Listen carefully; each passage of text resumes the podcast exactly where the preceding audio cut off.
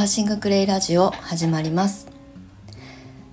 粘土の寺子屋まりこです。いつも聞いてくださってありがとうございます。はい、えー、11月30日木曜日の収録配信をお届けしていきたいと思います。はい、えー、いよいよ11月もラスト最終日となりましたね。1ヶ月いかがお過ごしでしたでしょうか？明日から12月ですからね。うんもう12月って急にねこう年末感が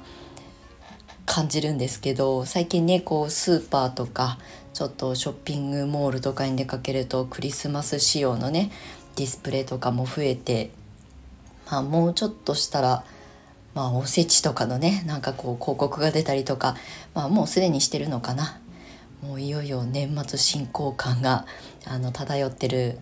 なって感じますね。はい、もうあっという間に1年が終わりますが、えー、とはいえね今日一日はとても大切な一番若い日っていうね私はよく表現するんですけれども、まあ、大切に過ごしていきたいと思います。はい、えー、先にお知らせをさせていただきたいんですけれどもあのアーシングクレイ講座、えーとクレイセラピスト養成講座にちょっとこう匹敵するような内容の、まあ、理論重視ケーススタディ重視のあのクレイセラピーの講座をえー、本日締め切りとして、まあ、あの募集受付をしております。あの残りお一人様となりますのでうんあのクレイのね理論をちゃんと理解してクレイセラピーをねあのライフスタイルの中に取り入れたいとか、まあ、もしくはそれを伝えていきたいなっていう方にもきちんとあの理論を理解していただけるような内容にしております。はい、あのこれは資格取得を目指す講座ではないのであの、えーと認定試験とかっていうのは全然ないんですけれども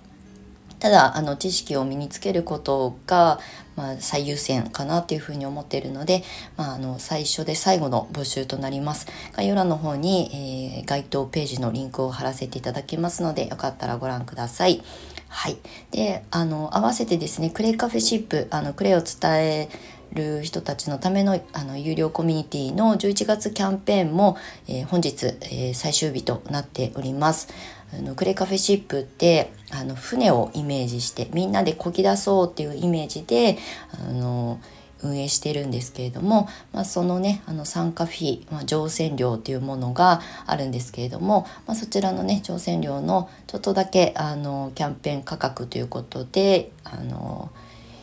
オープンにお知らせしておりますのでクレイを伝えて、まあ、お仕事にしていきたいとかねあの副業とか、まあ、ライフワークの一つにねしていきたいっていう方たちがあの今集ってあのいろいろ切磋琢磨しておりますので仲間が欲しいなとか何かこう悩みがあった時に相談するあの相手が欲しいななんていう方は是非あのクレイカフェシップの方に、えー、ちょっとお得なのではい是非あのこちらも概要欄の方の URL の方から飛んでみていただけたらと思います。12月からは正規のあの乗船料にあの改定されますので最後の機会にぜひチェックしてみてください。はい。ということで今日の本題なんですが、えー、2024年うん私が届けるクレイセラピーが、まあ、こう進化しますっていうことであの目に見えない領域の分野にクレイセラピーをまあ取り組取り込んで あのお届けしていきたいなというふうに思っています。まあ、そもそもうんまああのスピリチュアルだったりとかそのマインドスピリットの部分にアプローチするクレイセラピーっていうのはうんまああのちょっとマニアックなあの視点を持ってクレイセラピーに向き合われてる方の中ではそんなに目新しいあのものではないんですけれども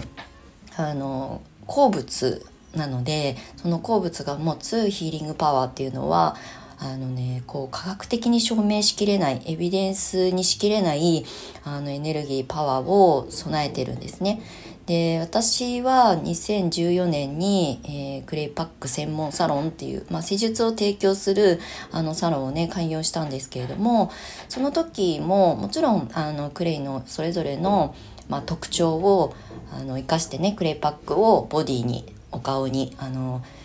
えー、施術としてね届けるということからスタートしているのでまあ、デトックスとかミネラル補給とかうんあとはお肌のね悩みだったりとか体の悩みに沿ってあのどちらかというと科学的に証明されている分野を、うん、一番こうフォーカスしてお届けしてたんですがただあのクレイはね色もあってカラーセラピーみたいなあの色からあの癒されるエネルギーとか、うん、可能性をなんとなく私は自分の中に勝手に思いついていてどうやったらこういう目に見えない領域のお話をしていけるかなって思ってたんですね。これはもう10年前からなんとなく思っていてただあのその後はねクレセラピストさんたちを育成する教室業に専念していて、まあ、理論重視あの資格取得を目指す皆さんをサポートするということで、まあ、カリキュラムにのっとってあのクレイの選び方鉱物学ミネラル学体の仕組みだったりとかをお伝えしてきていたのでちょっとねその分野領域から少し離れていたんですが、まあ、いよいよね私も、まあ、あの理論もたくさん教えてきたし、うん、クレイを使う、まあ、クレイセラピーの形もたくさんたくさんワークショップだったりとかまあ、歯磨き粉だったりファンデーションだったりとかね、まあ、UV クリーム作ったりとかっていうクラフト重視のワークショップとかレッスンもやってきて、まあ、一通りやりきった感もあり、うんまあ、じゃあ初心に帰るじゃないですけど10年前になんとなくあの、えー、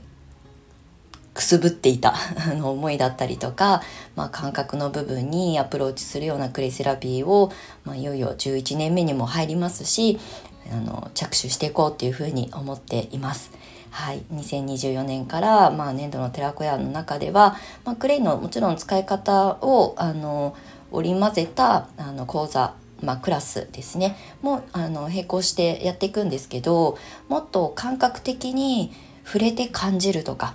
触れて楽しむとかあとは触れて自分のあの中にある潜在的に眠っている部分にアプローチするような、まあ、そういうクレイセラピーをねこう融合させていこうかなっていうふうに思っています。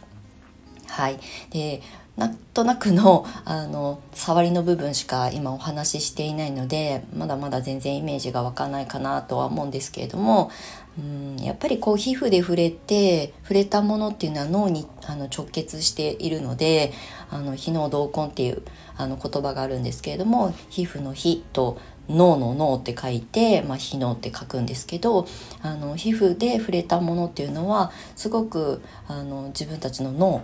に、え、影響を与えるんですね。なので触れて感じるっていうことをあんまりこうないがしろにしない方がいいかなっていうふうに思います。なんかお洋服着る時とか、まあ、タオルとか触れる時もそうですけど触れてふわふわしてて気持ちいいとかっていうその感覚っていうのは実はそのまんま脳にあの伝わっていて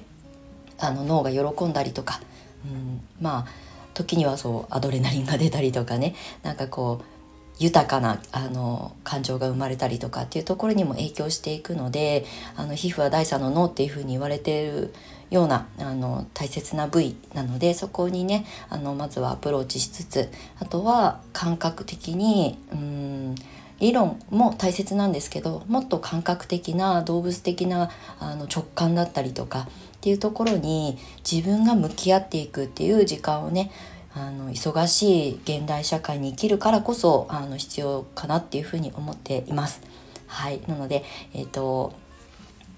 これからですねアーシングクレイ講座今募集している講座とはまた違う形で内容を180度変えてあのお届けしていきたいなと思っております。でちょっとねあのインスタで先行で発信をしたんですけれどもシャーマニッククレイって言ってあのチャクラにあのこうアプローチするクレイセラピーがあるんですけれどもそのシャーマニッククレイも取り入れたあのセッションクラスみたいなものもねあの来年に向けて今準備をしておりますのであのちょっとあのマニアックなクレイセラピーにねご興味ある方は是非あのメンバーシップの方から先行募集あのモニタークラスの募集を明日から始める予定なのでよかったらあの概要欄の方からメンバーシップの、まあ、これ無料のメルマガなのでそちらにご登録いただけたら嬉しく思います。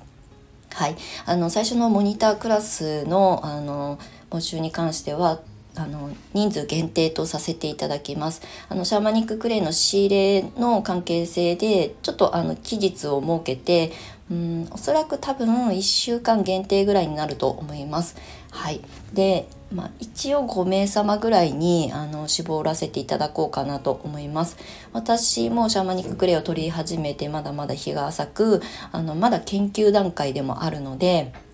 一緒にねそれを楽しんで一緒に形にしてくださる方とあの最初のセッションをしていきたいなっていうふうに思っています。はい、でまあ年明け以降の募集に向けてはあのちゃんとしたちゃんとしたというか 正規のクラスにしていきたいなと思っておりますのでもしね今の段階であちょっと興味あるなっていう直感が働いた方は是非あのメンバーシップにご登録いただいて明日おそらくあの先行案内を流せると思いますので楽しみにお待ちいただけたら嬉しく思います。はいあの2024年に向けて私も新しい、まあ、ちょっと違う領域だったりとかクレイの伝え方が少しずつ私も進化してきているので、まあ、そういったことをね楽しみながら発信していきたいと思いますので是非お付き合いいただけると嬉しく思います。はい。ということで今日も、えー、長い収録にお付き合いいただきましてありがとうございました。11月最終日、素敵な一日をお過ごしください。また次回の収録配信でお目にかかりましょう。年度の寺子屋まりこでした。またね。